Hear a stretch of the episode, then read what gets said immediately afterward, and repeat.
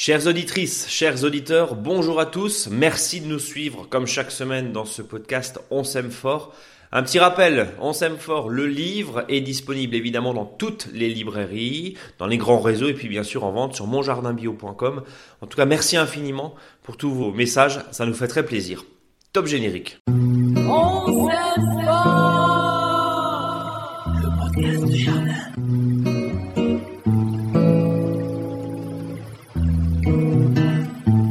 Nous sommes le vendredi 8 décembre. Bonjour à toutes et bonjour à tous. Ravi de vous retrouver pour ce nouveau podcast. On s'aime fort. Ravi de retrouver lui aussi. On le s'aime fort.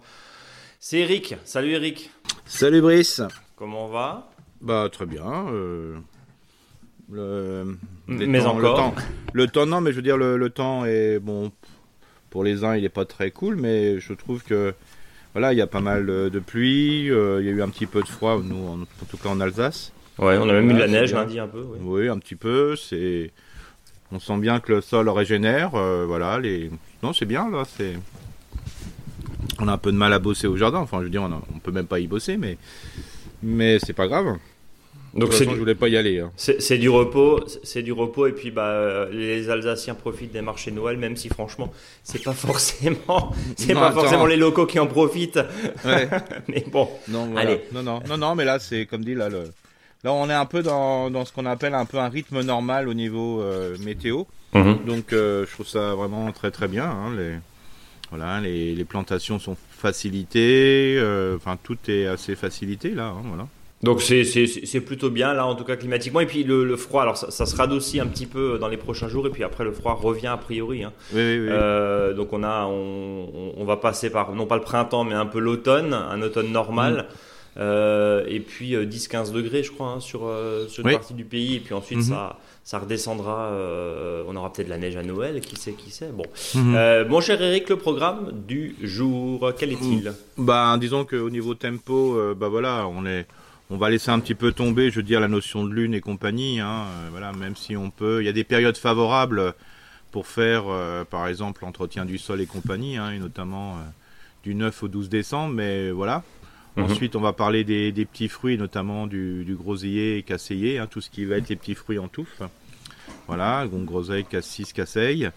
Et puis, puis voilà, puis entre-temps, on aura répondu aux auditeurs, aux auditrices, s'il y a des questions. il y a des questions, effectivement, qu'ils sont euh, nombreux et motivés à nous envoyer sur contact.monjardinbio.com, évidemment. On va commencer rapidement avec le, avec le tempo. Alors bon, c'est un peu un copier-coller des autres, euh, des autres semaines. Logiquement, hein, c'est ce que tu disais.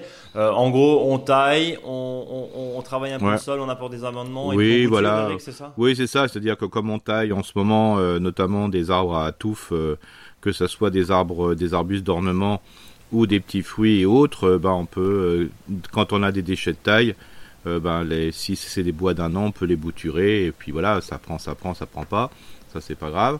De toute façon, on en fait toujours de trop par rapport à nos besoins. Donc là, oui, on a une continuité et là, on va être voilà tranquillou de ce côté-là jusqu'au mois de février-mars, quoi. D'accord. Février début mars, quoi. Mhm. Voilà, et puis après, on va revenir normalement dans nos programmes de semis et ainsi de suite. Euh, concrètement, euh, qu'est-ce qu'on peut faire? Alors là, tu, je disais, hein, c'est un peu, un peu un copier-coller, mais finalement, on, a le temps. Euh, sinon, dans les activités annexes, j'ai envie de dire, on, range la serre, on, Oui, voilà. là, par exemple, moi, quand j'ai une animation, c'est toujours, c'est un peu des fois quand on invite des gens à la maison pour, voilà, pour, bon, on range un peu plus, voilà. Ouais. Bah là, quand euh, moi j'ai une animation en ce moment, voilà, j'ai eu des animations parce que la, le 5 c'était la journée du sol, hein, donc euh, on parlait du sol, c'est-à-dire euh, mieux comprendre le sol, montrer que c'est un sol vivant, un écosystème. Euh, bah là j'ai fait une animation par contre dimanche dernier par exemple, bon bah j'ai j'ai bien nettoyé mes outils, hein, j'ai huilé les outils, j'ai huilé, nettoyé, huilé les manches, voilà pour montrer que je faisais, même si des fois je le fais pas.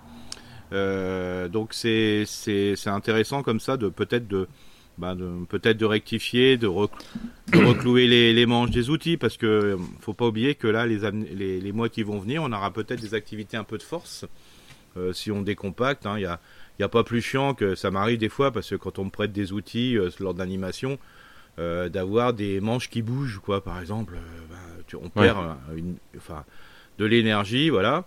Euh, c'est le moment aussi parce que là, euh, les gens ils sont moins enclins peut-être au jardinage, euh, d'aller fouiller dans les voilà dans les recycleries, chez Emmaüs, Envie et compagnie, pour acheter des, outils voilà qui défient toute concurrence hein, au niveau des prix. Voilà.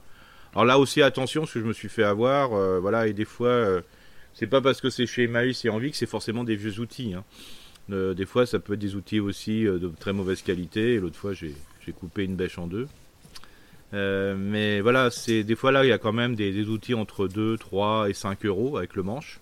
Bon, souvent le manche, faut le, il faut le, voilà, faut le, faut le changer. Faut le changer, ouais. Donc là, il y a vraiment tous les professionnels euh, là qui vous proposent.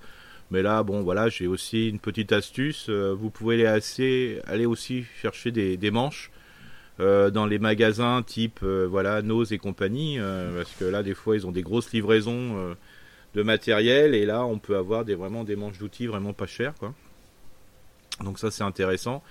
Et puis aussi euh, quand vous achetez des outils, euh, voilà, euh, mettez un manche de qualité parce que des fois si vous le laissez dehors avec la flotte il tord quoi. Voilà. Ouais, donc prends, prendre des outils. Alors tu, parlais de nettoyer tes outils, on va rapidement s'arrêter là-dessus quand même ça veut rien dire ce que je viens de hmm. dire, mais on va s'arrêter rapidement là-dessus plutôt. Euh, tu, disais, alors huiler l'outil, euh, huiler le manche. Euh, concrètement, c'est quoi, c'est quoi les gestes qui sauvent pour les outils de jardin Bah, disons qu'on devrait à, chaque utilisation les, nettoyer, comme il y en a qui le font. Hein, voilà. Ouais. C'est-à-dire avoir une petite brosse métallique, alors pas une, brosse métallique plutôt laiton, voilà. D'accord. Une fois qu'on a, on enlevé le surplus de la terre avec une, une spatule et autres, hein, c'est toujours intéressant. Euh, bah, vous pouvez euh, donner un petit coup de, voilà, de brosse métallique dessus pour, euh, pour parfaire, je dirais, le, nettoyage de manière que quand vous allez mettre une huile dessus, le, graisser, ben, au moins que l'outil, voilà, il y a toutes les, enfin, tout l'outil puisse être accessible par l'huile, quoi. Et puis après, au niveau de l'huile, moi j'en mets jusqu'à la moitié du manche à peu près hein, quand j'ai huilé l'outil. voilà, de manière à, voilà, que l'eau coule plus facilement si on l'a laissé dehors, quoi. D'accord. Ça, c'est quand même pratique. Et puis, ça l'empêche aussi, sur les bêches, par exemple, vous pouvez les rafuter, donner un petit coup de lime dessus pour, euh, voilà, que, qu'il y ait un tranchant s'il y a besoin. Et puis, pour tout ce qui est autre outil aussi avec dents, il y a possibilité, euh, bien que des fois ça soit compliqué, de redresser les dents, quoi. Euh, donc en gros, on entretient, on s'amuse un petit peu dans l'atelier ou, euh, dans un endroit euh, là au, jardin. On s'occupe peut-être de ranger la serre en mm. période. Oui, voilà, c'est. Enfin, on bricole quoi. On bricole là, c'est un peu de bricolage, hein, voilà, en sachant que bien sûr, on a à côté de ça, on a les, les plantations, les aménagements et tout ça. Hein, oui, bien sûr. mais voilà, c'est ouais, ça nous permet aussi de faire un peu le point sur les achats. Sur ce qui nous manque, ce qu'on a prêté qu'on n'a pas récupéré, par exemple. Mhm. Alors je donne une petite astuce. Hein, moi, je euh, je mets toujours euh, maintenant, parce que j'en ai marre de filer des outils, enfin filer des outils, oublier des outils ou qu'on me les emprunte définitivement.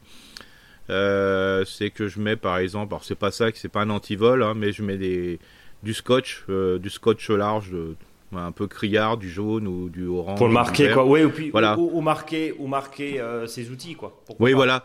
Ouais, alors il y en a qui passent un coup de bombe sur les manches, voilà.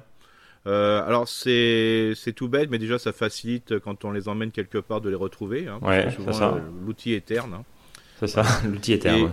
Et, ouais, et le, surtout ce qui est important aussi, c'est que quand, quand, vous avez ça, bah, ça vous le rappelle que cet outil appartient à un tel. Quoi.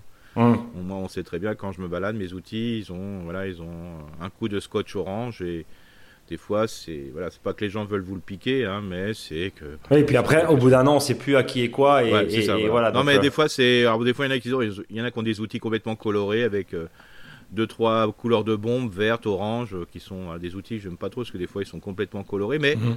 au moins cela, ben voilà, c'est, ça permet de les retrouver plus facilement et, et pensez aussi aux petits outils de, les peindre en orange, hein, franchement, un petit coup de bombe.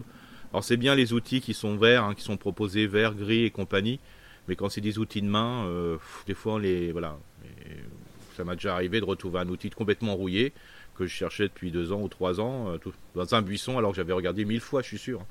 Mais ça se voit pas, hein, c'est c'est le côté un peu vert. Alors c'est pour ça, si vous pouvez des fois mettre euh, des couleurs, c'est important. Bon, donc pourquoi pas marquer ces outils et puis après, alors sans, ou pas, hein, ça dépend euh, le nombre mm. d'outils qu'on prête, mais c'est toujours bien des fois de, de, faire, j'allais dire un registre, mais sur un coin de la serre éventuellement ou sur un coin du jardin, de mhm. l'écrire quelque part en disant voilà. bah, il y, en a Michel m'a emprunté la voilà.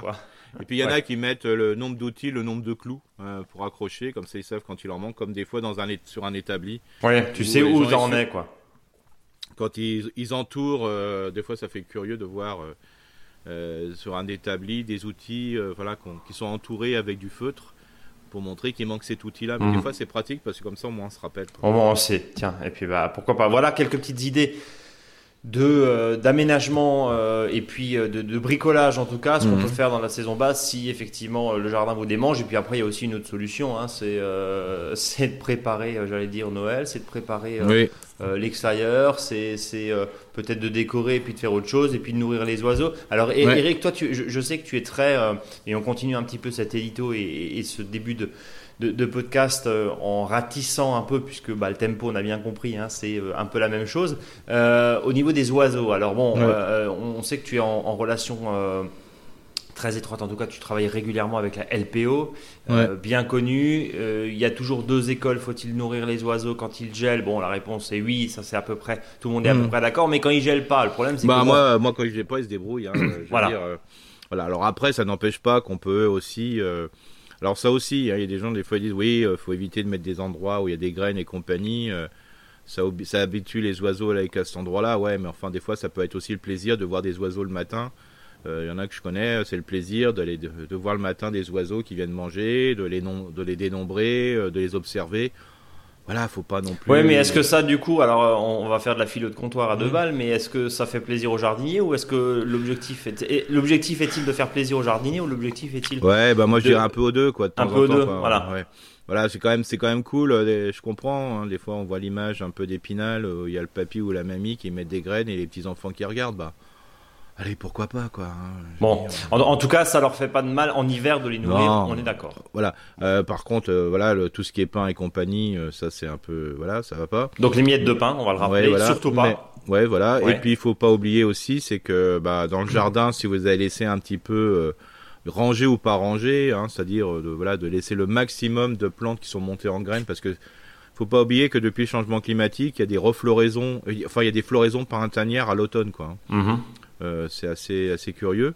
Mais euh, voilà, donc de laisser un peu de, graines, de voilà, de laisser les oiseaux gratouiller. De toute façon, dès qu'il fait un peu plus doux, on voit bien que ça, ça gratouille, ça va un peu partout. Il n'y a pas de voilà, il faut laisser un maximum dans le jardin, hein, donc de, fleurs montées, euh, voilà, même ceux qui n'ont pas forcément des graines vivables. Hein, il y a certaines graines, par exemple, en raison, je dirais, de, de plantes horticoles, mais ils arrivent des fois à monter en graines qui ne sont pas viables. Bon, bah voilà, ça sert aussi de nourriture. Hein. Oui, et puis euh, on, tu parlais, on évoquait l'autre jour aussi les, tournesols. Hein. oui, oui, voilà. Euh, même si c'est très moche quand un tournesol fan. Ah ouais, c'est vraiment moche, mais bon, voilà. Et, on se rend compte que finalement, on n'arrive pas à le tenir jusqu'en hiver parce que les oiseaux, en général, quoi, septembre, octobre, ils sont déjà dessus.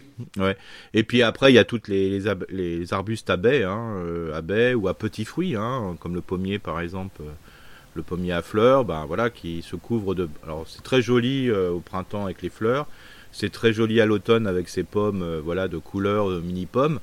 Bon après en ce moment c'est euh, voilà les pommes ils sont un peu ternes mais n'empêche que ça nourrit aussi la faune et la flore la faune pardon locale mhm. donc ça c'est bien et puis bon il y a encore les arbustes à fleurs il y a pour les pollinisateurs il y a les il y a le lierre là qui se couvre de baies enfin c'est voilà il y a tout un euh, en laissant le maximum d'arbustes à baies, hein, ou même des fois des, des... Moi je vois par exemple dans un de mes arbres, j'ai un, j'ai un sureau que je récolte pas parce que les baies sont trop petites, euh, enfin les ombelles sont trop petites. Euh, mais bon, bah voilà, ça sert aussi de nourriture pour les oiseaux. Hein, donc voilà, faut, faut laisser un maximum d'arbustes à baies. C'est quand même un très, très intéressant. Puis il faut savoir que l'oiseau, l'animal sauvage, entre guillemets, ne va manger que ce qui est bon pour lui. Hum. Fois, on dit est-ce qu'il faut faire ça ou ça? Bah, de toute façon, euh, quand c'est pas anthroposi euh, je veux dire, euh, quand, tant qu'il n'y a pas eu la main de l'homme qui a modifié, qui en a fait des plats cuisinés, hein, voilà, parce que là, des fois, l'animal ne sait plus où il en est. quand c'est dans la nature, l'oiseau, il sait ce qu'il fait, quoi. Donc en tout cas, l'idée c'est de laisser aussi des arbres à baies, des arbustes à baies dehors pour, pour les oiseaux et, et, et, finalement, pardon, euh, quand on parlait de griffonner, de réfléchir à des aménagements, parce qu'on peut encore planter, mm. hein, bien sûr, jusqu'au jusqu'au printemps, là, hors gel, euh, on, le mm. répète, et Eric nous le répète suffisamment, et, suffisamment souvent, tous ces aménagements, on peut se dire aussi, bah voilà, pourquoi pas faire une partie garde-manger dans ma haie, oui, bien sûr. garde-manger oiseaux, quoi, sans qu'on ait besoin de récolter, de non, juste des baies, les oiseaux vont venir se, se, servir à l'automne, à l'hiver, et puis tout le monde sera content. Ouais. Là, par exemple aussi, il faut pas oublier qu'il y a pas mal d'insectes euh, bah, qui vont se cacher euh, dans, le, dans, les, dans et compagnie. Et donc là aussi, c'est une source de nourriture euh, pour les oiseaux hein, et autres, autres macrophones. Hein. Donc ne négligeons pas ça. Voilà. Mon cher Eric, je te propose de passer aux questions et à tes réponses. Évidemment, mm. on va commencer avec Anne-Claire qui nous dit bonjour les experts du jardin. alors elle a déjà signé à Anne-Claire la la jardinière désespérée. Et on va expliquer pourquoi. Ma question n'est pas vraiment de saison, il risque d'être un peu longue, mais j'ai besoin d'aide, alors je vais être tâcher d'être brève. Jardinière débutant, trois années de jardinière, et cette année, j'ai pratiquement pas fait de récolte, sur ce qui a été une très grande frustration, voire un découragement. Mm. Je suis dans le sud de la Bourgogne, à environ une heure de Lyon. J'ai récolté mm-hmm. deux courgettes avec six pieds, quelques mm. tomates dont les fleurs ont séché sans donner l'ombre d'un fruit deux poivrons sur plus de 10 pieds, zéro aubergine sur 10 pieds, quelques malheureux radis sur les haricots. Mhm. J'ai fait une récolte environ euh, sur chaque pied et c'est tout. Mais là, je crois que ça a été un peu général cette année dans ma région. Des plants de petits ronds, petits marrons ont jauni puis disparu complètement sous l'herbe. Mhm. Tous mes plants étaient beaux quand je les ai plantés, se sont pas bien développés. La seule chose qui a bien marché, c'est les choux en ce moment, les betteraves que j'ai semées fin août, les pois gourmands, jusqu'à ce qu'il fasse très chaud, mais ça c'est normal. Ail, oignons, échalotes, pommes de terre ont plutôt bien réussi aussi. Pour être vraiment complète, cette année, j'ai voulu faire tous mes plants moi-même, mais les plants avaient l'air beaux et en forme quand je les ai plantés. Les plus chétifs sont restés en l'état après les avoir plantés, ils n'ont jamais grandi. Et les autres ont grandi, mais n'étaient pas au maximum de leurs possibilités. J'ai quand même acheté trois plants de courgettes chez mon pépiniériste qui n'ont rien donné non plus. Ils étaient même moins beaux que les miens. Verdict docteur, point d'interrogation. Est-ce que je ne suis pas assez expérimenté pour faire mes plans? Est-ce que j'ai mal choisi mes variétés? Pourtant, au moins pour les tomates et les radis, je suis à peu près sur mon coup. Problème d'arrosage, hein, je pense pouvant mhm. pourtant avoir plutôt bien arrosé. Manque de soleil, mon jardin est à l'ombre quelques heures dans la journée, mais comme les autres années. Est-ce que je n'ai pas assez décompacté mon sol, qui est très argileux, qui était très dur comme du bois cet, été? Mhm. Je pense que vous allez me dire que ça manque de miam, mais alors dans ce cas, euh, qu'est-ce que je dois ajouter et quand? J'avais mis du fumier à l'automne, mais peut-être pas assez. J'ai bien paillé en hiver, j'ai fait des arrosages à l'urine dilués deux fois en deux mois après avoir planté. Bref, en trois ans, c'est la première fois que mes récoltes sont aussi maigres. Les autres années, c'était pas fou, mais j'ai quand même eu pas mal de tomates, des radis, des, carottes. Bref, s'il vous plaît, aidez-moi. C'est trop dur de voir tous ces efforts aussi peu récompensés. Et surtout, mon père se moque de moi en me disant que c'est parce que je veux faire de la permaculture, je veux absolument lui donner tort. Merci d'avance pour votre réponse et pour celle que vous m'aviez donnée les fois précédentes. Et longue vie à On s'aime fort. On fait, on fait quel, euh, on, on, on, comment dire? Est-ce que est-ce qu'on s'occupe tout de suite du terme permaculture, Eric, ou pas? Non, mais après, euh, après. Non, mais si, si, si, je, je Non, mais le, non, mais le, le, ce qui est important, c'est il faut, comme dit, euh, il faut jamais faire de la permaculture, de l'agroécologie, tout ça. Il faut s'en inspirer comme je dis. Donc euh, c'est une tendance. Et... Non, mais est-ce que, pardon, je, me permets d'insister juste, Eric, de juste réexpliquer parce que parce que alors bon euh, la mode je sais pas si c'est encore à la mode mais euh, les mots c'est aussi et souvent du marketing mm-hmm. du, du, marketing dessus juste Qu'est-ce qu'on peut dire, Anne-Claire, finalement, sur la permaculture? C'est quoi? C'est de la notion permaculturelle bah, parce, que, parce que derrière, elle n'a pas forcément euh, des poules, un bassin et, euh, oui, c'est ça, voilà, et, les prairies autour. quoi. C'est ça, voilà. Après, comme dit, on, quand on, on est dans une, euh, dans une espèce de. Il y a permaculture et permaculturel. Hein. Permaculturel, c'est prendre un rythme, même, ça, ça, joue sur sa vie, entre guillemets, son, son mode de vie. là, on est plutôt de dire, bah voilà, on veut avoir un sol vivant, on veut on veut travailler euh, qui est plus en accord avec euh, la nature, son aménagement, son voilà. Mais comme dit là dans, cette situation, il faut toujours euh, voir le, le côté positif. L'auditrice a quand même eu voilà quelques, elle a eu des récoltes dans certains domaines. Et c'est vrai ce qu'elle citait au niveau des courges et compagnie. il y a plein de jardiniers et de jardinières qui ont été dans cette situation-là cette année. Hein, voilà. Euh, faut, pareil pour les haricots, tout dépend quand on les avait semés. Euh, on a eu beaucoup de, on a eu des légumes d'arrière saison cette année. Mhm. C'est-à-dire que, bah, euh, comme me disait un maraîcher, hein, moi j'aime bien parler souvent des professionnels parce que eux, ils n'ont pas le choix. Hein. C'est-à-dire que s'ils veulent avoir, vivre un petit peu décemment, je veux dire, enfin s'ils essayent d'avoir un peu de décence, je dirais au niveau vu ce que des fois ça leur apporte.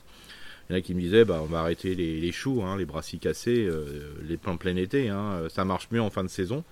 Alors qu'avant, il était hors de question, à une époque de mon papa, euh, de planter des choux, euh, je dirais, euh, souvent au nord, de, au nord de Lyon. À une époque, ça aurait été compliqué d'en avoir comme ça, alors que cette année, on voit bien qu'on a gagné un mois de plus sur des betteraves rouges ou sur des autres choses. Donc ça, c'est important. non, quand on, voit le, ce que, tout l'effort, et je sais que avec le changement climatique, tout le monde n'est pas égaux malheureusement dans les jardins. Euh, voilà, et si on a un sol euh, qui, est, qui se tasse facilement et qui devient un peu béton. Asphyxiant argileux, ouais. Argileux, limoneux, euh, voilà, c'est un petit peu plus compliqué, bien qu'ils retiennent plus facilement l'eau que un sol sableux, quoi. Mais on voit très bien que le développement des racines, que la porosité d'un sol est quand même important. Donc c'est sûr que sur un sol qui est beaucoup plus sableux, limoneux ou sableux, bah, le développement des racines est plus facile. Et souvent, euh, quand on a les plants qui dépérissent, c'est parce que le système racinaire n'a pas été assez loin. Donc euh, tout ça pour dire que par exemple quand on va planter un pied de tomate, un pied de courge, il faut vraiment bien décompacter le sol.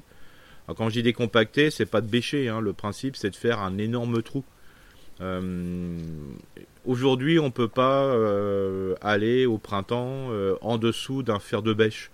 C'est-à-dire que ce qui se passe, c'est qu'on ne sait jamais ce qui va se passer quand on va planter. On est au début du, fin avril, début mai, hein, pour tout ce qui est légumes, fruits, et voilà. Et euh, faut pas oublier que euh, euh, après, on a le fin mai, juin. Alors là, on, avant, on était tranquille jusqu'à fin juin, quoi. Enfin, franchement, là, on était dans un sol toujours idéal, quels que soient les secteurs. Et aujourd'hui, juin n'est plus n'est plus sûr. Et le et on sait très bien que le démarrage de, de la culture euh, doit euh, être, est, hyper important. On sait très bien que l'été, là, il fait chaud, il fait chaud, point. Voilà. Ouais. Euh, mais, le, mais ça commençait au 1er juillet, pour faire simple. Hein. Mais là, maintenant, le mois de juin, il peut être caniculaire, quoi. Donc, on se trouve en plein mois d'août au mois de juin. Et on sait très bien que la plante peut survivre, mais sauf si elle n'a pas défini un système racinaire assez important. Donc, c'est pour ça que quand on va planter un pied de tomate, un pied de courge et compagnie, il faut vraiment faire un trou d'un fer de bêche, c'est-à-dire de la longueur de, l'outil de bêche, quoi, et aussi bien en largeur, de bien décompacter, de bien mélanger, de manière que le système racinaire puisse aller très profondément et très rapidement. Euh, planter simplement la houlette, euh, simplement pour faire un tout petit trou et mettre le pied de tomate ou le pied de courge, c'est plus suffisant. Voilà. Parce que le, sol peut vite se, devenir béton, euh, je dirais, même si on arrose. Hein. on n'arrosera jamais assez suffisamment que ça sera jamais aussi efficace qu'une pluie. Parce que justement, quand on arrose, on arrose au pied, et tant mieux. Mais le problème, c'est que quand il... enfin, le problème, c'est qu'on arrose qu'au pied, alors qu'une pluie, elle va arroser partout. Des fois moins que des fois que l'arrosage qu'on a mis sur un pied. Mais euh, le, sol est tellement meuble à proximité et tellement euh, humide que le système racinaire, bah, il se développe plus facilement. Donc c'est cette année, euh, il y a eu tellement des, contrastes et des, vraiment tellement des grands coups de chaleur. Il ne faut pas oublier que ça fait deux ans. Hein. donc les sols subissent depuis deux ans des situations un peu compliquées. Hein. Quand on voit encore aujourd'hui, il y a des rivières dans le sud de, la France où il n'y a pas d'eau encore. Enfin, je veux dire, c'est impressionnant, alors qu'il y en a d'autres qui sont sous la flotte. Mais quand les gens, ils ont un mètre d'eau dans le, dans le jardin, un mètre d'eau, c'est pas forcément bon. c'est souvent un passage d'une heure, deux heures, trois heures dans la journée et en plus ça lessivé le sol, ça enlevé la meilleure partie du sol. Donc là on peut pas dire que c'est de l'eau qui va s'infiltrer dans les sols, ça va trop vite. Euh, donc euh, c'est le... et ce qu'il faut c'est des pluies, hein. c'est pour ça que les pluies d'automne dans certains secteurs en France, bah, tant mieux il a plu pendant trois semaines, c'était chiant mais euh, voilà au moins ça a pu couler doucement, sympa, sympathiquement. Et donc pour répondre plus à l'auditrice, faut elle a mis du fumier en 2022 euh, voilà, oui, c'est ça. Euh, elle a renforcé avec euh, pas mal voilà, de déchets organiques.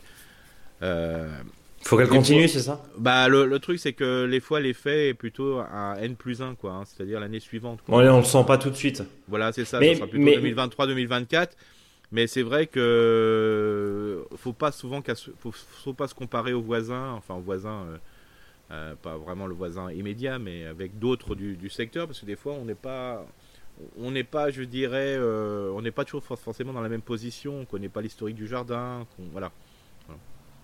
Euh, en, résumé, bon, il faut bien décompacter parce que euh, quand on a une, un, sol très lourd, les racines, quoi qu'on en dise, c'est compliqué pour elles. C'est ce que tu dis. Donc voilà. Euh, quand on plante un chou, par exemple, on peut on peut imaginer, bah, si on a une rangée de choux, par exemple, de décompacter le sol.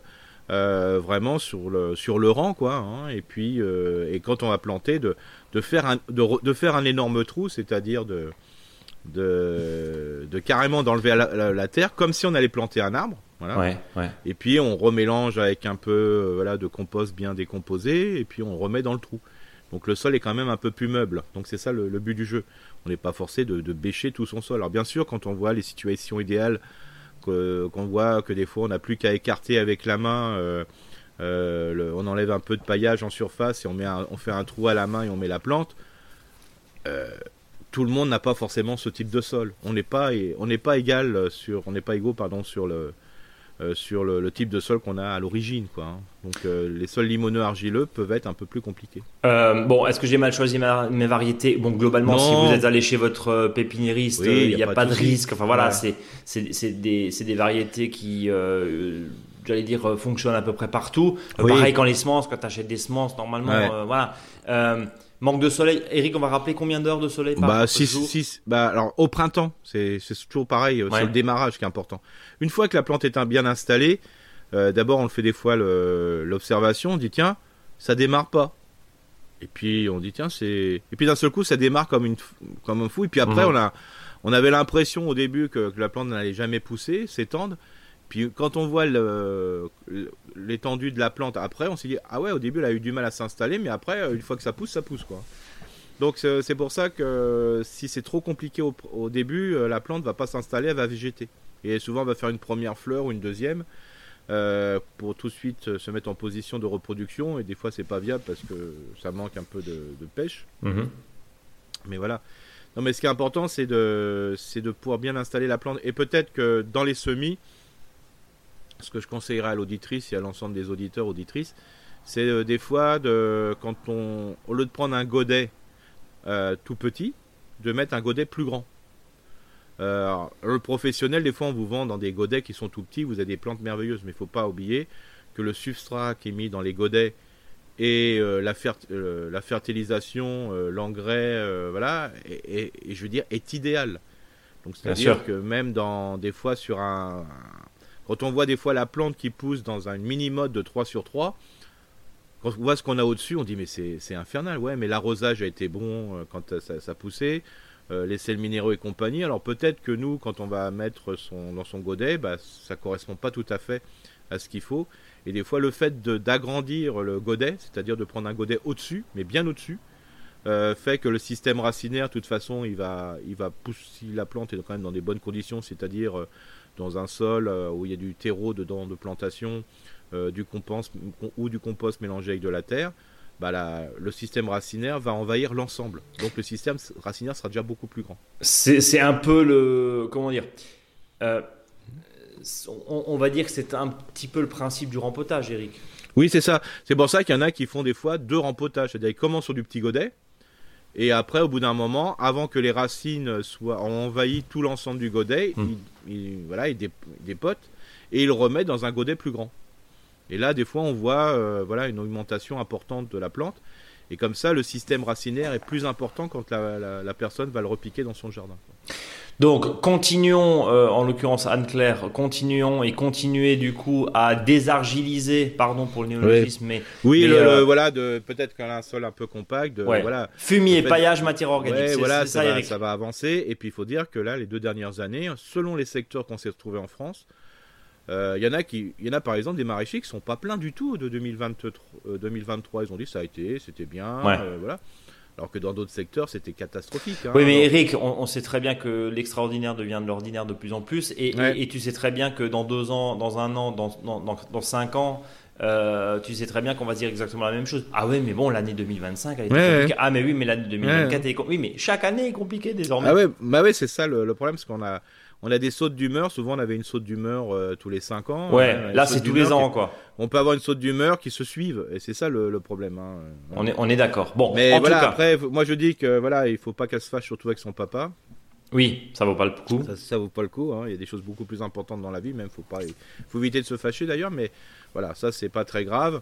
Euh, le, il faut se dire aussi, c'est que les sols qu'on aujourd'hui, si on fait attention à nos sols, ben, ce sol qu'on va donner aux futurs acquéreurs de notre maison, euh, soit à nos enfants et compagnie, bah, tant qu'on va lui donner à manger, on va le respecter, bah, ça sera un sol qui sera de qualité, voilà, ça sera un bon héritage. Euh, aujourd'hui, on le voit très bien, ben, il y a plein de sols où je suis un peu inquiet. Euh, par exemple dans des lotissements où il y a vraiment euh, du bâchage, beaucoup de cailloux et compagnie, bah, le sol qu'on va euh, donner voilà, par la suite, que ce soit le nouvel acquéreur ou les, les descendances, ben, ça sera un peu compliqué. Il sera de pas de bonne qualité. Quoi. Hmm. Donc, en gros, matière organique, hein, c'est ce qu'on. Oui, voilà, c'est. Voilà, et puis peut-être à la plantation, comme dit, moi je serais deux conseils agrandir pour 2023, 2020, pardon, pour 2024, voilà, le semis dans des pots plus larges voilà, ou commencer dans un pot plus petit et très rempoter et de le rempoter sans casser le système racinaire. C'est pour ça qu'il faut autant de, de semer s'il y a 5, 5, ou 6 pieds de courgettes tout de suite qui seront nécessaires, bah, autant de mettre euh, voilà, euh, tout de suite les pieds de courgettes euh, dans un grand pot. Voilà, ça prend pas plus de place hein, mhm. globalement. Et ça permet de les, travailler. Et surtout, penser aussi au semi-direct. Hein. Des fois, ça marche beaucoup mieux. Hein. C'est-à-dire que pour euh, des fois je conseille de bah, quand vous avez repiqué euh, votre courgette bah, remettez une graine à côté hein. euh, des fois ça pousse beaucoup mieux parce que la graine va pousser dans les conditions ouais, ouais et non pas dans un dans un sol artificiel qui est un pot rempli de terreau quoi. On va dire ça, comme ça.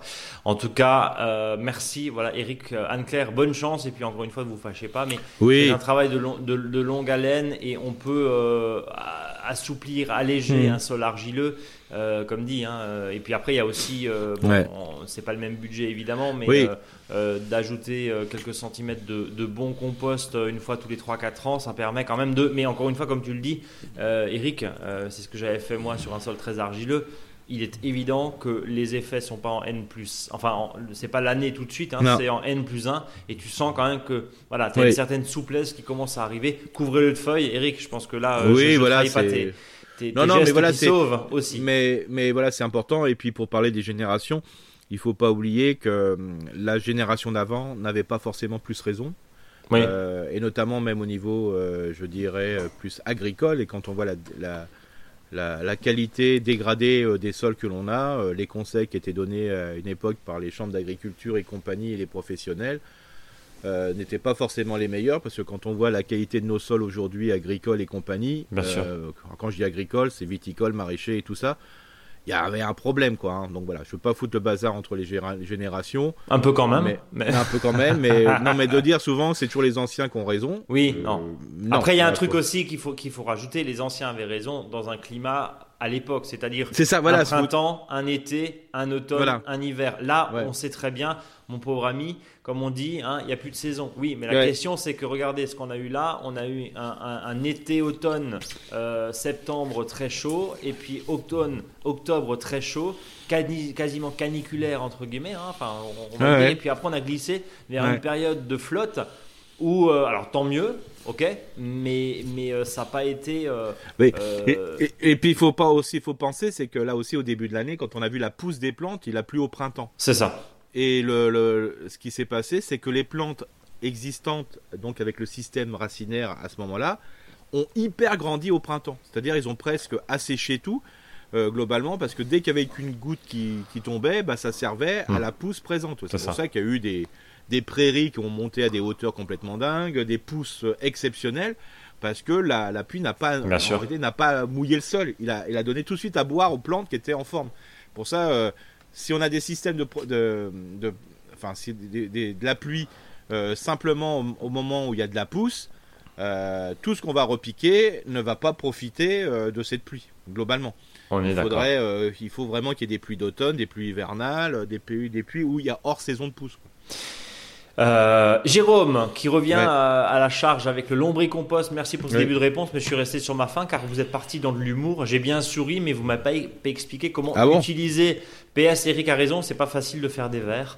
Euh, donc, je rappelle la question de, de Jérôme. Hein, mon voisin agriculteur m'a donné du lombricompost. Qu'en pensez-vous? Est-ce que c'est intéressant dans le cadre d'un potager? Et si vous avez des conseils sur son utilisation, ses avantages et peut-être ses inconvénients, je veux bien. D'avance, merci pour toutes ces réponses. Donc, du coup, il faut qu'on réponde très précisément. il faut que tu répondes très précisément à Jérôme.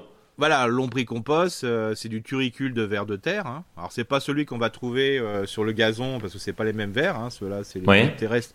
Alors que ceux que dans le lombricompost, ce sont des vers, ce qu'on appelle euh, c'est les, vers épigés, hein, ce sont des vers du compost, vers du pêcheur, hein, tout ce que vous voulez. Ou pour ceux qui veulent le nom exact, souvent des vers qui sont vendus avec, c'est Zenia fetida. Et donc euh, le principe, c'est que ça va, faire ce qu'on appelle du complexe argilo-humique. Hein. donc c'est un, ensemble très complexe qui va améliorer la qualité du sol et qui va libérer directement des sels minéraux dont les plantes ont besoin. Donc ça, c'est une bonne chose. Donc l'objectif du lombricompost, c'est de le mettre euh, en mélange avec enfin il va servir pour faire par exemple pour les semis, en mélange avec de la terre. Hein, faut pas, faut pas semer dans du lombricompost. Hein, c'est un mélange. Hein, D'accord. qui est important. Et quand vous allez euh, utiliser euh, ce lombricompost, ben, quand vous allez euh, semer, ben, quand vous préparez votre semis, alors bien sûr, vous n'en aurez jamais assez, à moins que là il y ait eu des grosses quantités et ça serait une chance pour l'auditeur. c'est voilà, on prépare son sol tranquillement, on, et puis euh, on repère où on va faire les semis. Hein. Souvent c'est les semis euh, sur le rang et entre les rangs c'est 30 cm.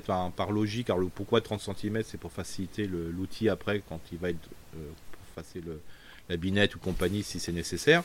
et donc là qu'est-ce qu'on fait? Ben, On prend du lombricompost qu'on laisse un petit peu sécher parce que souvent le lombricompost c'est quelque chose qui est un peu compact. Euh, et là, vous en mettez, euh, vous faites dans le, dans le futur sillon de, votre semis, mhm. ou vous mettez dans les trous de plantation, et puis voilà, c'est top. Quoi. Donc voilà, donc dans les trous de plantation ou en voilà. de semis, mais euh, pas 100% Jérôme. Non, voilà, faut pas, pas mettre dans des godets, par exemple. voilà, même si la tomate pourrait pousser, la courgette aussi, mais globalement, on fait ça. Et ce qui est important, c'est que quand vous faites un trou de plantation pour replanter un chou et compagnie, vous sortez la terre, vous mélangez avec le lombricompost et puis vous et puis vous mettez dedans quoi. Et vous remettez dedans puis vous remettez le chou quoi. Mais voilà, ça c'est un produit euh, qui, est exceptionnel, euh, voilà, parce que c'est un produit qui est entre guillemets fini parce que le, le, lombric a, l'a, ingéré et puis donc c'est vraiment très c'est très très bon. Bon, on va continuer avec Véronique qui nous dit J'adore votre, euh, vos newsletters et votre podcast et je me permets une question. Je suis en région parisienne et n'ai ni encore taillé ma haie de charme, ni raccourci mes fuchsias, rosiers et autres arbustes. Je lis ci-dessous que la taille ne doit se faire que si les températures sont positives. Il fait moins 2 ce matin. Que faire? Ne pas tailler jusqu'au printemps ou tailler en journée quand il fait moins froid? Merci pour vos conseils. Alors quand on dit des fois qu'il ne faut pas ni planter ni travailler quand il gèle, c'est quand il gèle toute la journée. Ok, oui, ce qui n'est pas le cas pour l'instant aujourd'hui. Non, voilà, c'est ça. Alors même si, alors c'est sûr que on est clair là-dessus. S'il fait un matin, il fait moins 13 et après les températures euh, remontent pour, devenir des fois positives. Ça peut arriver, à hein, moins 6, moins 7, euh, voilà. Euh, c'est sûr que ça aura plus d'influence que s'il y a eu simplement un moins 2 un matin et puis après dans la journée ça remonte à 3 à 4 degrés. on est d'accord. Mais si on ne travaillait que quand il y a une température positive tout le temps, on ferait pas grand chose l'hiver. Donc c'est le principe de base. Euh, ce qui est important, par contre, si vous achetez des arbres euh, et que vous, avez, que vous avez racines nues, c'est sûr qu'il faut toujours couvrir les racines parce que souvent on va les planter peut-être le lendemain ou le surlendemain.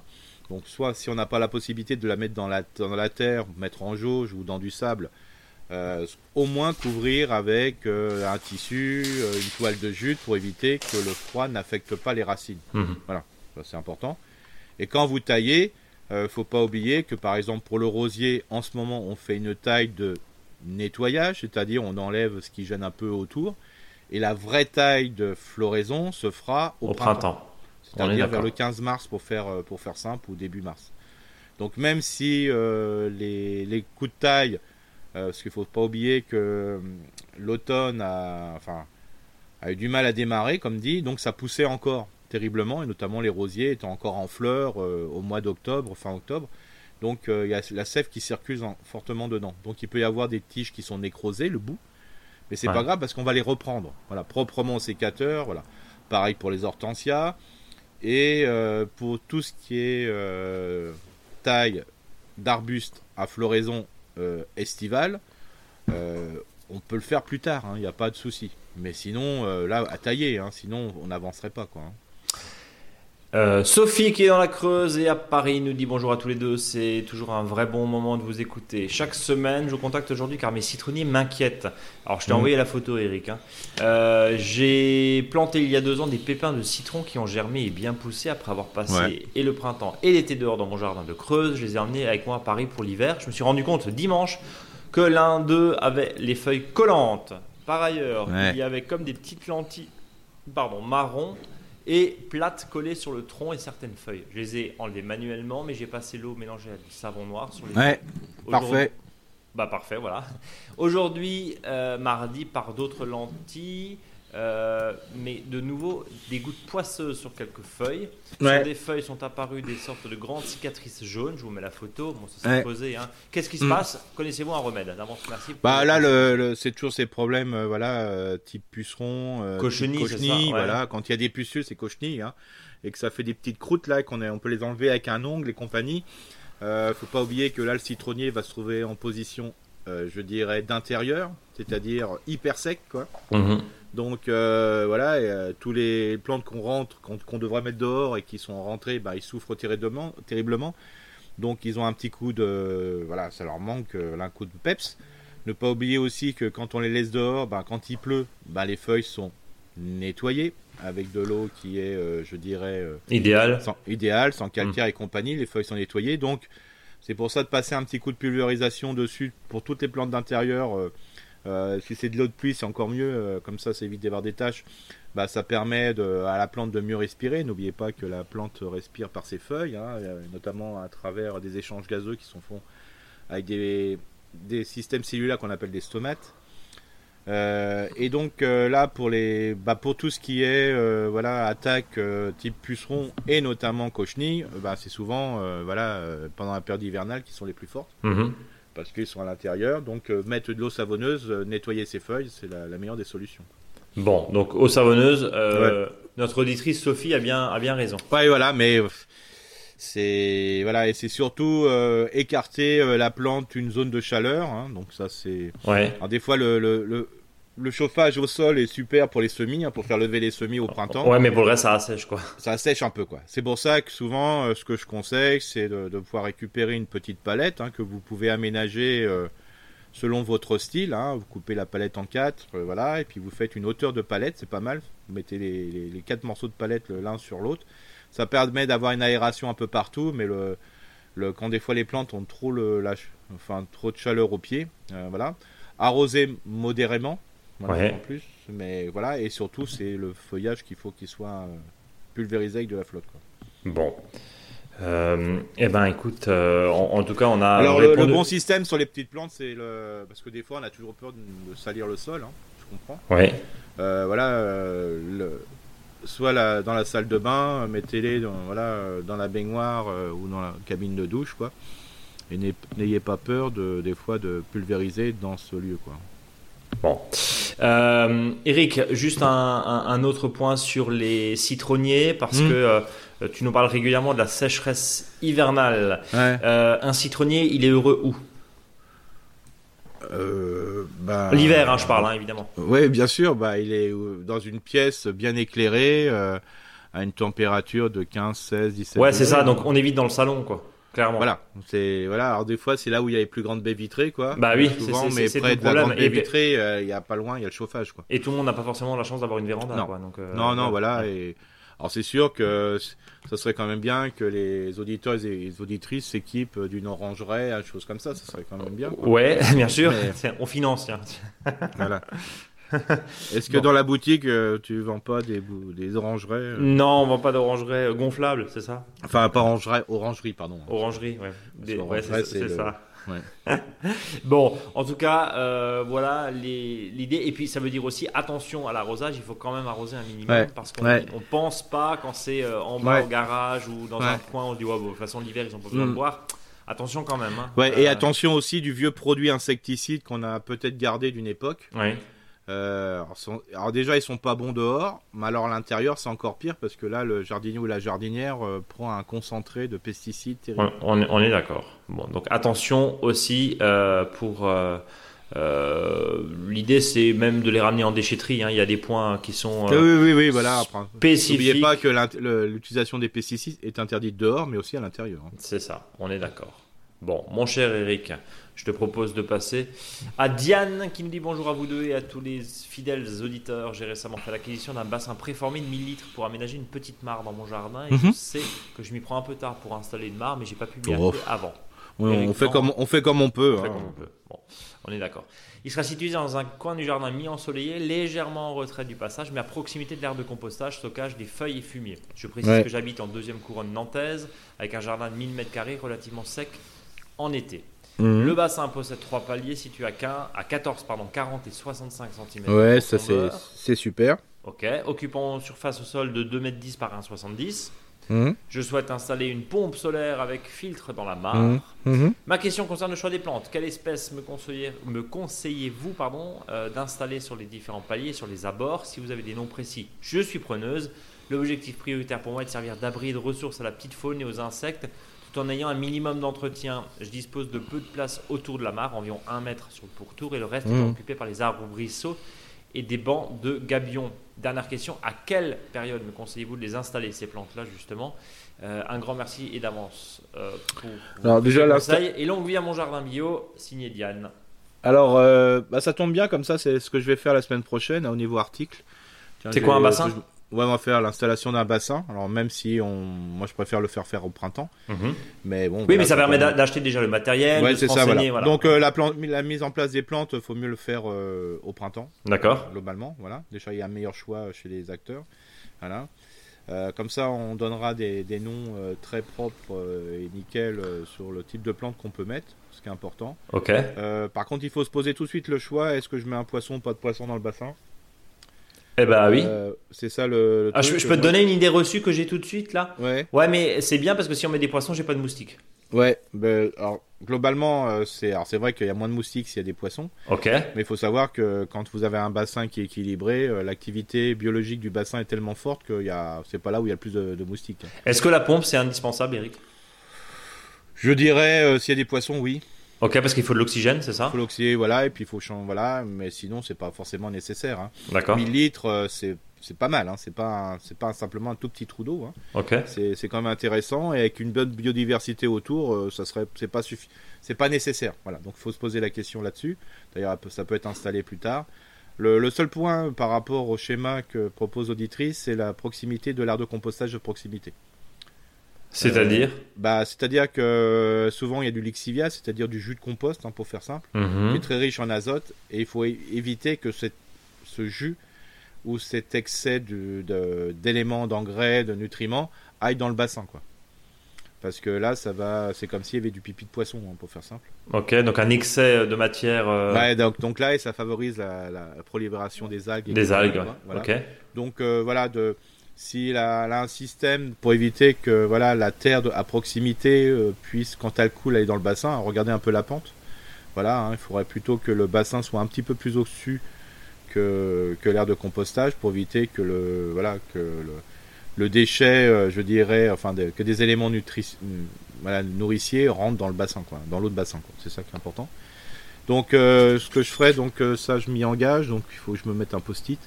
Euh, donc comme ça, euh, vendredi prochain, l'auditrice aura un plan avec quel type de plante favorable.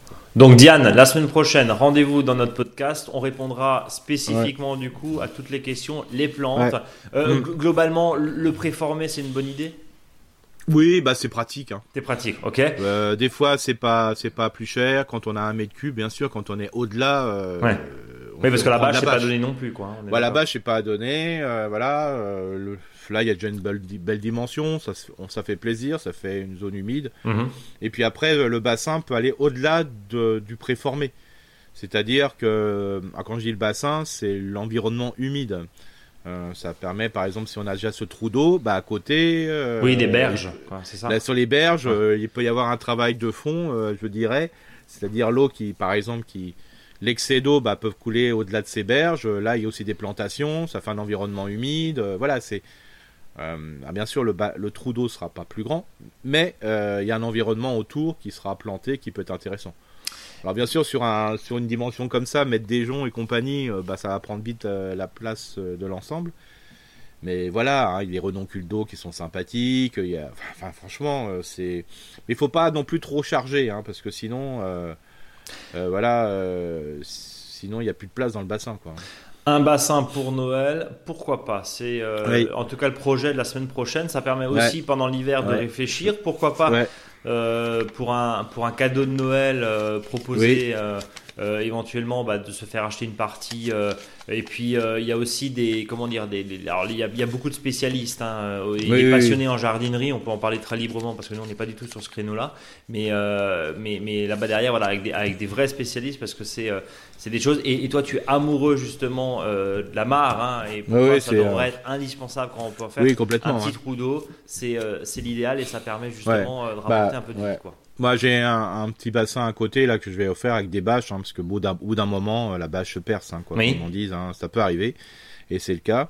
Euh, et donc là, bah, je vais tout défaire euh, pour voir comment je vais refaire après euh, ce, le bassin. Est-ce que j'en fais Je sais pas ce que je vais faire. Parce que des fois, les, zones humides dans son jardin, ça peut être des zones temporaires. C'est-à-dire que ça peut être humide ben, pendant les périodes humides et plus sec dans les périodes sèches. Mais ça peut développer quand même une biodiversité assez intéressante. Donc, donc en tout cas, rendez-vous la semaine prochaine, Diane, et puis tous les auditeurs qui sont intéressés par, euh, voilà. par ce sujet. On va terminer avec, euh, pardon, on va terminer avec Marianne qui nous dit je suis avec assiduité votre podcast le samedi matin. Il me sert de guide pour la mise en place de mon nouveau potager en Bourgogne du Sud. La zone est infestée de lapins de Garenne suite à un élevage pour la chasse il y a quelques années, d'après mon voisin. Mhm. Cet été, je les ai vus gambader joyeusement en pleine journée. Ils n'ont peur de rien, même pas du chien du voisin. Je viens ah bah non. fraisier. Et puis même le chien, le chien, ça les amuse. Ça hein. les amuse, tu m'étonnes. Euh, je viens de planter mes fraisiers. Et voilà que j'apprends qu'ils sont particulièrement friands de leurs feuilles. Je viens de, je viens de constater une semaine à peine après la plantation. Un grillage à poules de 50 cm sera-t-il suffisant pour les arrêter? Question. Et, comme, je n'envisage pas le civet de lapin, y a-t-il des plantes ou des méthodes répulsives Bah, disons que le, principe, c'est que si on met un grillage, il faut que. Enfin, s'ils ont envie d'aller dans votre jardin, ils iront dans votre jardin. Hein. Donc, mhm. le principe, c'est de pouvoir euh, enterrer le grillage, quoi. Parce qu'un lapin, ça creuse. D'accord. Voilà. Donc, euh, si vous, s'il y a quelque chose à mettre, c'est euh, mettez aussi une partie de grillage. Euh, voilà, dans le sol parce que c'est comme un clapier, euh, enfin un clapier ouvert, ce que j'appelle. Euh, là, il faut mettre profondément parce que le lapin sera capable de faire des trous. Donc, il faut faire de temps en temps le sentinelle, de vérifier qu'il n'y a pas des trous qui sont sous le grillage. Mais en gros, à part, alors, le à part le grillage, je vois pas ce qu'il y a et un, un grillage qui, qui soit haut. Quoi. Ouais. Bon, bien sûr, à 1m80, si ça passe, c'est un cerf, hein, c'est plus un lapin. ouais. Mais voilà, c'est. Et je sais que quand il y a du lapin, moi j'ai on a eu le cas un jour, parce que j'ai un jardin dans le jardin familiaux, où il y avait une cinquantaine de lapins qu'on voyait, hein, qu'on voyait, donc euh, voilà. Euh, bon, bah, c'était terrible, quoi. Hein. on était obligé de mettre ce qu'on appelle, euh, donc, on mettait des, mini-tunnels, alors pas couverts d'un plastique, mais couverts de, je dirais, de, voilà, d'un filet, quoi, hein, d'un filet au oiseau de manière pour éviter que les lapins viennent grignoter dessous. Sinon, moi, ça m'a déjà arrivé, par exemple, sur des haricots sur 10 rangs de haricots, euh, parce que je faisais à l'époque des petits rangs de 2 mètres, bah, il n'y avait plus rien. quoi. Donc l'idée, bon, plante répulsive ou des méthodes répulsives, tu dis non? Bah j'en vois pas, enfin comme ça. Peut-être les auditeurs et les auditrices, il y en a qui ont des retours d'expérience, on est preneur. Là, j'en vois pas, à part une protection entre guillemets mécanique, hein, c'est-à-dire. Euh, ouais, le filet, enfin le, le, filet, grillage, euh, voilà, ou le grillage, voilà, et enterrer, parce que quand il y a des points de passage, de bien vérifier qu'il n'y a pas des trous. Mhm. Voilà. Et puis euh, aussi d'avoir euh, de mettre euh, une max, enfin de mettre un tas de bois dans son jardin, cause comme ça où on peut installer la fouine, mais ça vient, vient pas comme ça. C'est pas parce qu'on va mettre un tas de bois qu'on va avoir une fouine. Hein. Oui, et puis si il y a 150 lapins qui, qui gravitent autour du jardin de Marianne, voilà. voilà. le côté prédateur naturel, ça va être compliqué. Et puis si vous avez un chien, il faut qu'il ait un bon système cardiaque parce que les lapins ils sont morts de rire. Ouais, ça court. On est d'accord. Bon. En tout cas, désolé, je sais pas. le grillage. Par contre, s'il y a des auditeurs et des auditrices qui ont un système, euh, on est preneurs. hein. Bon, euh, hors civet, quoi, on a bien compris. Ouais. bon, en tout cas. Euh, Eric, je te propose de passer au dossier de la semaine consacré Oui. à la taille des petits fruits. Alors, Ouais. euh, on va parler évidemment du cassis, de la groseille, de la caseille. Ouais. Et en gros, comment entretenir en automne-hiver Alors, c'est Oui. un sujet dont on avait parlé l'année dernière. Je vous invite à regarder le- l'article sur le blog, du coup, qui a été euh, réamendé de, de tes précieux conseils de, de cette année. Ouais. Euh, en gros, pas de panique, c'est assez simple. Il y a même des Oui, schémas. c'est donc ça c'est vraiment assez simple. hein. Et là aussi c'est euh, des fois on parle plus facilement du framboisier et autres quoi. Mais le groseille cassis, tout f- franchement c'est vraiment une plante. euh, alors des fois on se dit, on se pose des questions de dire tiens je veux me faire entourer euh, même devant ma maison. Je voudrais mettre une petite haie d'arbuste, voilà, pas très haute, pas trop d'entretien.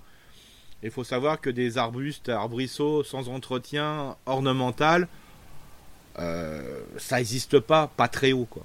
Mhm. Euh, et donc euh, quand on dit voilà je veux une plante de moins d'un mètre de haut, un mètre, un mètre vingt, euh, bah il y en a qui vont pas. L'intérêt c'est que ces plantes n'aillent pas au-delà de cette dimension, comme ça il n'y a pas d'entretien, ça se met tout de suite à fruit. Et vous avez une solution, c'est les petits fruits. Alors bien sûr, il faut pas prendre les petits fruits comme une haie de taillée au carré, parce que surtout si on la, si on la, on l'imagine comme ça, c'est vraiment pas le bon système de taille. Mais des fois, ça, je veux dire, le fait de mettre des casseillers, des groseilliers, alors par exemple, pour une haie d'un mètre vingt, mètre cinq, un mètre vingt de hauteur, tranquille, euh, où vous pouvez produire, je vous invite à mettre du casseille ou caseille. hein. Euh, vous en plantez tous les 1 mètre, 1 mètre 20, et ça vous fait une bordure où la taille elle est vraiment tellement simple l'entretien est tellement simple, et un pied de casseiller, c'est entre 3 et 4 kilos de casseille par an. Euh, c'est vraiment cool. Euh, si vous, voulez en plus euh, augmenter de votre haie, groseille, cassis et casseille, c'est le même type, ça se bouture. Donc si vous achetez un ou deux, voire trois casseillers dans un premier temps, bah, ça va faire très rapidement des pousses, je dirais, que vous pouvez bouturer. Donc c'est même pas un investissement qui est très cher.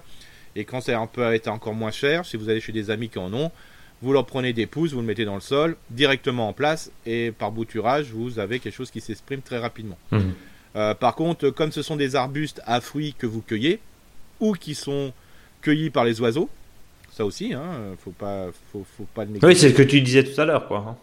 Donc euh, il faut quand même euh, réamender le sol. Alors il n'y a pas besoin ni d'engrais, ni d'amendement euh, type terreau et compagnie, simplement des feuilles. Donc c'est quand même très simple, qui peut être les feuilles que vous avez ratissées euh, dans la pelouse. Tant qu'il y en a entre 20 et 30 cm au pied, euh, ça, va très très bien. Donc euh, c'est le seul entretien, je dirais, par rapport à la fertilisation, qui va permettre surtout d'améliorer la fertilité du sol. hein, c'est ça qui est important le fait de mettre de la matière organique en, qui va se décomposer grâce à l'action des micros et de la macrofaune, ça va vous permettre justement d'améliorer la fertilité du sol, ce qui est quand même très important. Faut pas confondre fertilisation qui est donnée à manger et fertilité qui va permettre de mettre tout le dynamisme qui va donner à manger au sol. Euh, ça permet aussi de participer à l'entretien euh, du jardin. Ben, le déchet, vous n'avez pas besoin de l'apporter en déchetterie ou d'os, vous le mettez au pied. Donc une belle aide, euh, je dirais, de, de petits fruits. Si on estime que c'est sur à peu près euh, 70 cm, 80 cm de large, si vous en mettez euh, bah, 30 cm, bah, vous voyez que sur euh, 4 mètres, vous avez un mètre cube de feuilles qui est utilisé. Donc qui est quand même assez exceptionnel. Mhm. Euh, sans odeur. Euh, le fait de mettre des- ce type de feuilles à, à cette époque euh, va permettre aussi de limiter euh, la pousse de plantes indésirables. Et s'il y en a, comme vous avez amélioré la qualité du sol et notamment sa porosité, ça sera plus facile de l'enlever. En plus, le fait d'accumuler des feuilles, ça vous allez créer un milieu de vie euh, au pied de ces petits fruits. Euh, ça va être peut-être la zone de refuge euh, voilà, de macrofaune, donc c'est super intéressant. Donc déjà pour l'entretien, pour ceux qui en ont, c'est vraiment simple. Alors il ne faut pas oublier qu'il y a aussi le système de taille. Alors euh, là, ce qui est, euh, important, c'est euh, de couper proprement. C'est-à-dire que dès que vous allez couper, coupez-le bien à ras. euh, parce que moi, ce que je fais surtout vous proposer, c'est couper des rameaux entiers. C'est-à-dire, vous avez un gros rameau, bah, vous le coupez à ras du pied. Euh, pourquoi que c'est important? C'est que souvent on a tendance à couper euh, ces petits fruits dans la hauteur pour que tout le monde ait la même hauteur. Non, il faut savoir qu'un cassissier, un groseillier, et des fois même dans cette espèce, il y a des variétés qui sont plus ou moins vigoureuses. Et si on met le cassissier à côté, c'est encore plus haut. On ne peut pas les tenir tous à la même hauteur parce que euh, génétiquement, ils n'ont pas tous la même hauteur. Mhm. Et il faut travailler autour de la génétique pour qu'il soit en équilibre. Alors c'est sûr qu'on peut tailler tous à la même hauteur et vous aurez une production assez intéressante, mais d'année à année, le bois va vieillir et vous aurez que des fruits en hauteur et vous avoir des pieds qui vont vite voilà, périr parce que ils, ont, ils d'air au centre du pied. Donc euh, l'intérêt, c'est que quand on taille, il faut couper un rameau euh, complètement, je veux dire à ras. Et quand je dis à ras, c'est ras de ras. Pourquoi? Parce que même si vous laissez par exemple 5 à 10 cm, parce qu'on ne veut pas aller avec le sécateur trop loin dans la touffe, c'est pour ça qu'il faut le faire, euh, je dirais, à cette période où les bourgeons sont quand même plus petits. Si on le fait en taille au mois de mars, des fois les bourgeons sont tellement gonflés que quand on va mettre le bras dedans pour tailler jusqu'en bas, bah, on, va enlever des bourgeons.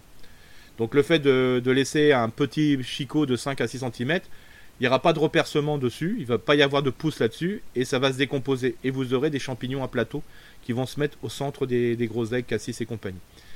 Ça va pas ça va pas faire mourir la plante parce que ces champignons là sont simplement là pour décomposer le petit stuc que vous avez laissé. Mhm. Par contre, ça fait des zones de, non-lumière.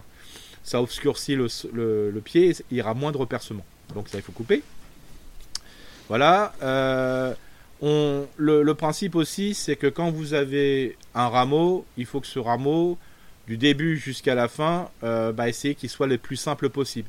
Dès qu'il y a des branches secondaires, euh, surtout à l'extrémité, il faut plutôt simplifier. C'est-à-dire que quand vous avez une fourche, dans les 20 derniers centimètres ou 30 centimètres de la plante, gardez simplement une, pointe. Ça peut être la pointe de droite, la pointe de gauche, vous en fichez de manière que le soleil puisse bien rentrer, au centre euh, de la touffe. Pourquoi? Parce que si vous avez des groseilles, des cassis ou des casseilles du début à la fin, vous aurez quand même une meilleure production. Et n'oubliez pas, plus le fruit, et ça c'est valable pour tous les arbres fruitiers, que ce soit un pommier, un cerisier, un prunier, mais aussi un casseillier, ou un groseillier, ou un cassissier, plus les fruits sont proches du système racinaire, plus ces fruits sont bien amendés en nutriments. Par contre, il faut qu'il y ait du soleil parce que les, fruits qui seront au centre du pied de casseiller, et surtout s'il n'y a pas beaucoup de soleil, bah, la groseille qui est peut-être rouge va rester euh, rosâtre parce qu'elle n'aura jamais de soleil. Et là, euh, au niveau euh, développement, je veux dire modification, je dirais, elle est un peu, un peu, un peu, enfin, un peu acide, quoi. Donc voilà. Donc ça, c'est vraiment, c'est vraiment un système très simple. Et souvent, il suffit euh, d'éclaircir ces pieds-là, c'est-à-dire que plus la touffe devient vieille, plus elle devient foncée. Euh, voilà. Et donc, au défaut, on dit on éclaircit, c'est aussi par la couleur, parce que les jeunes rameaux sont beaucoup plus beiges, sont beaucoup plus clairs, et donc le fait de d'éclaircir par la couleur, ça permet d'avoir quelque chose qui est moins foncé, ça permet de régénérer, la, rajeunir le, pied. Et si on a 10 à 12 rameaux, ça suffit bien largement. Quoi. Ouais. Alors, question euh, rapidement, on, va rappeler hein, pour ceux qui sont tentés pour tailler, enfin pour pardon pour planter, on peut encore planter hein, jusqu'à. Ah oui, alors là, là vous avez jusqu'à le temps jusqu'au mois de mars. Jusqu'au mois de mars, ouais, mars avril, hein, ça dépend. Oui, parce qu'il faut pas oublier que les petits fruits, sauf si vous allez chez votre pépiniériste, et ça je vous l'invite à le faire, euh, bah vous avez euh, des racines nues. Mm-hmm. Mais par contre, le problème c'est qu'il y a des racines nues, donc faut le planter tout de suite. Oui, mais si c'est en conteneur et c'est en pot, c'est bon, il n'y a pas de souci. Alors, voilà, le conteneur en pot, vous pouvez m'en planter jusqu'au mois d'avril, il n'y a, y a aucun souci. Mais euh. si vous allez chez le pépiniérie, souvent c'est racines nues, donc là, vous n'avez pas trop le choix, il faut le planter en ce moment, parce que si vous plantez euh, des groseilles cassis racines nues au mois de mars, et s'il fait très sec, euh, il subit un peu la, problématique. tous les combien de centimètres, Eric? 1 mètre, 1 mètre 20. Ok. Voilà. Moi, je dirais, des fois, il faut mettre, mieux mettre un petit peu plus pour bien que le pied s'ouvre, voilà. Et surtout, ne... je vous dis ça parce que combien de fois je vois des groseilles et des cassis, des pieds, où le jardinier ou la jardinière a mis une corde autour pour éviter mhm. que ça tombe. Oui. Alors je veux bien que des fois c'est possible de le faire avant de cueillir pour que ce soit plus facile à ramasser, mais surtout ne refermez pas vos pieds parce que sinon euh, il manque de soleil dedans. Et c'est impératif justement que le soleil puisse aller au cœur pour éviter et les maladies et que ça mûrisse bien. Hein, c'est ce que tu disais, Eric. Hein. Toujours, ouais. Voilà, ça, ça c'est important. Ok. Alors si on a un pied de casseiller, par exemple, on peut aller jusqu'à du 1m50 entre. Hein, c'est parce que ça fait vraiment un, arbre, quoi. Et très haut, quoi. Et c'est vraiment une belle protection. C'est très joli. C'est ça sent bon. C'est facile de gérer. C'est voilà. Et si vous avez, euh, par exemple, euh, bah, un pied qui meurt, euh, bah, ça se remplace assez facilement.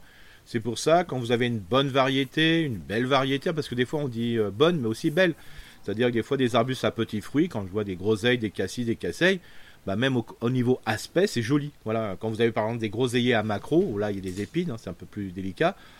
Bah franchement, c'est vraiment joli avec ces petites feuilles là, c'est vraiment sympa. Donc quand vous en avez des verriers, pensez tout de suite que quand vous allez tailler, de récupérer ce bois jeune pour bouturer. Comme ça, il se peut que votre pied peut mourir un jour pour une raison X ou Y, une maladie, une infestation de voilà virale et autres.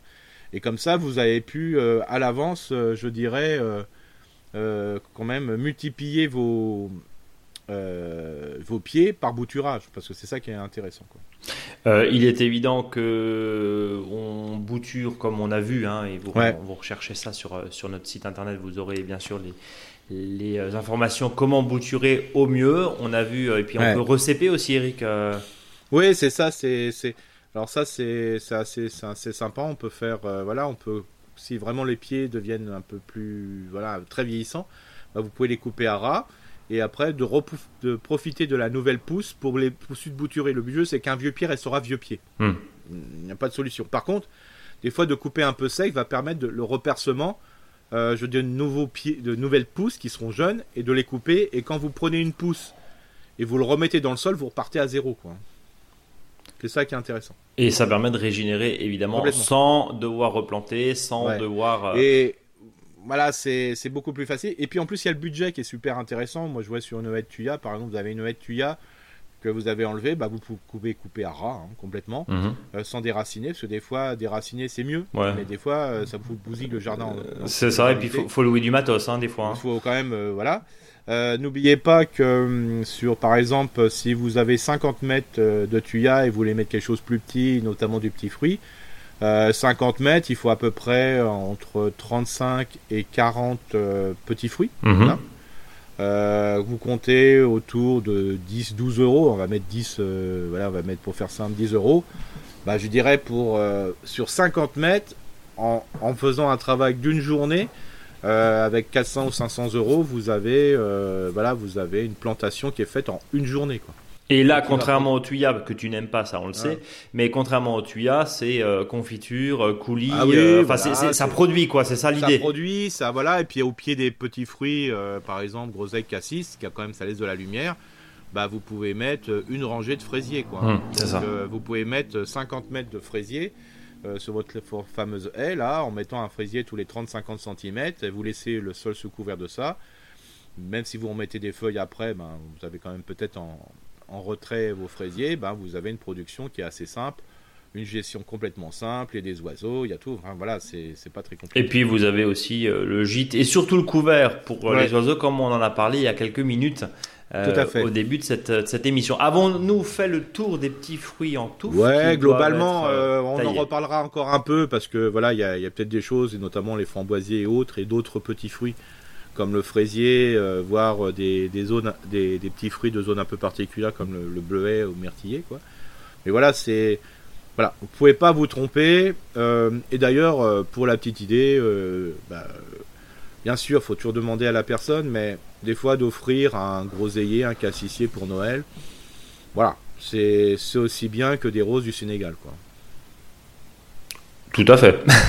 à qui j'ai rien, j'ai rien contre le Sénégal et les Sénégalais. Hein, non, non, bien sûr, non, non, mais on, va le rappeler que la grande majorité des fleurs sont euh, issues de filières euh, où euh, tout ce qui est interdit chez nous est autorisé là-bas. Je parle en termes de pesticides non plus, et on parle même pas des conditions évidemment de travail des personnes où il y a très très peu d'équipements de protection, etc., etc. Donc on s'est bien compris. les fleurs séchées, les fleurs séchées, les fleurs coupées, pardon, aussi est un vaste sujet comme peuvent l'être par exemple le sapin de Noël où on sait très bien que bon voilà c'est pas forcément euh, aussi euh, bio et aussi propre que cela en a l'air. Eric, on referme ce dossier? Ouais. Euh, mais avant ça, le faux dicton du jour. Qui oui, est donc tout à fait lié. qui est tout à fait lié à ça et que bon voilà c'est c'est un film un peu de, ma génération. Il faut avoir la référence, oui. Faut avoir la référence, c'est que la vie est un long, un long fleuve tranquille avec les groseilles. Pourquoi? Parce que dans ce film, le long, la, vie est un long fleuve tranquille. Il y a la famille. Il y a la famille. Le quénois et groseille. Voilà. La fameuse famille groseille. Bien. Eh ben écoute, en tout cas, on a bien compris, la vie est un long fleuve tranquille avec les groseilles. Des euh, dictons que vous retrouverez évidemment la semaine prochaine. On a bien noté, hein, une spéciale bassin la semaine prochaine pour Ouais, ouais, Diane. c'est ça, voilà. Euh, voilà, et puis euh, c'est peut-être aussi euh, le moment de mettre, euh, encore une fois, c'est ce qu'on disait tout à l'heure, euh, sur la liste du Père Noël, pourquoi pas, si, euh, Oui, si vous franch- faites des cadeaux, bah, pourquoi pas proposer euh, ça au lieu d'acheter. Oui, ou disais, un, ou un bon, que- comme c'est fait des Voilà. fois, euh, voilà, d'achat. Euh, ça fait vraiment plaisir et n'oubliez pas que si vous plantez un pied de groseille euh, en 2024, enfin fin 2023-2024, vous Mhm. aurez déjà des fruits. Peut-être la même année, parce que ces fois c'est quand c'est un, un pied qui est très gros, mais vous en aurez en 2025-2026. hein, donc ça Voilà. va très vite. hein. Donc ça va très vite, effectivement, et puis ça, ça grandit très très très très vite. Et moi je le cassis euh, ici, euh, au bout d'un an, euh, il y avait euh, il y avait effectivement récolte à foison. Mon cher Eric, on va se donner rendez-vous la semaine prochaine pour parler bassin, on l'a bien compris, mais pas que. D'ici là, rendez-vous sur notre blog, sur la newsletter, envoyez le vendredi en fin de journée. On va également parler euh, de nos réseaux sociaux, Instagram, Facebook. Il y a d'ailleurs un concours Instagram. Là, vous pouvez gagner un sapin de Noël bio livré chez vous. Rendez-vous sur Instagram, allez jouer, euh, évidemment. Et puis, euh, nous, on se donne rendez-vous la semaine prochaine. D'ici là, Eric, belle semaine. Avant de se Belle quitter, semaine. forcément, le mot de la fin. Bah, le mot de la fin, c'est astiquer votre outil. T'étais sage depuis le début, je me suis dit. non mais Quand tu m'as dit c'est faut miner le manche mais- avant, j'ai dit tiens, c'est marrant, il, reste un peu. Non, non, mais voilà. c'est c'est Oui. quand même intéressant parce que on me l'a dit que ils étaient, les gens me disaient mais qu'est-ce que vous entrenez bien vos outils? Et ça m'a fait rire parce que oui j'entretiens mais surtout quand il y a de l'animation. Oui, oui, parce que quand- en gros, quand tu sors tes outils en public, il faut qu'ils soient propres, quoi. voilà exactement. Donc, on va le répéter, hein, on huile un petit peu, pas d'huile de moteur, mais si un vieux fond Ouais, d'huile, voilà. euh, voilà, c'est pas la peine de prendre la- l'huile l'huile d'olive euh, première pression Ouais. à froid. Non Mais non bon, bien sûr. euh, là-dessus, et puis on gratouille avec une, Voilà. Ouais. une brosse en laiton, hein, Eric, c'est ça. hein. Oui oui c'est ça complètement. Vous allez chez Castorama ou chez Leroy Merlin, vous trouvez Oui. une brosse en laiton et puis. Non évitez de prendre un laiton que pendant les fêtes de Noël vous pouvez tomber sur discuter avec un laiton mais évitez de le prendre pour nettoyer vos outils quoi. Bon, d'accord. Ça, c'est fait. Dernier point, on parlera aussi des petites idées cadeaux. C'est la tradition hein, euh, chaque Ouais. semaine. Euh, Eric en a parlé juste avant. Les outils, c'est aussi un truc génial. Euh, Ouais. des- ça peut être des outils récupérés Oui. aussi. Ouais ça Euh, se passe hein. voilà. Vous faites un furushiki avec une toile de jute autour hein. hum. Et puis voilà, et puis n'oubliez pas que là en ce moment il y a des, quand même des portes ouvertes type Emmaüs en vie, il y en a un peu partout. Et euh, voilà, il y a, quand même des choses super intéressantes. Une autre fois, j'ai vu des faux pas chers, j'ai vu. Euh, voilà, c'est vraiment. Des vrais euh, faux pas chers, hein, on est d'accord. Des vrais faux pas chers, ouais. Voilà, faux voilà. FAUX. Donc allez-y, c'est le, le moment, profitez-en. Bon. Eric, à la semaine prochaine. À la semaine prochaine. Salut à tous.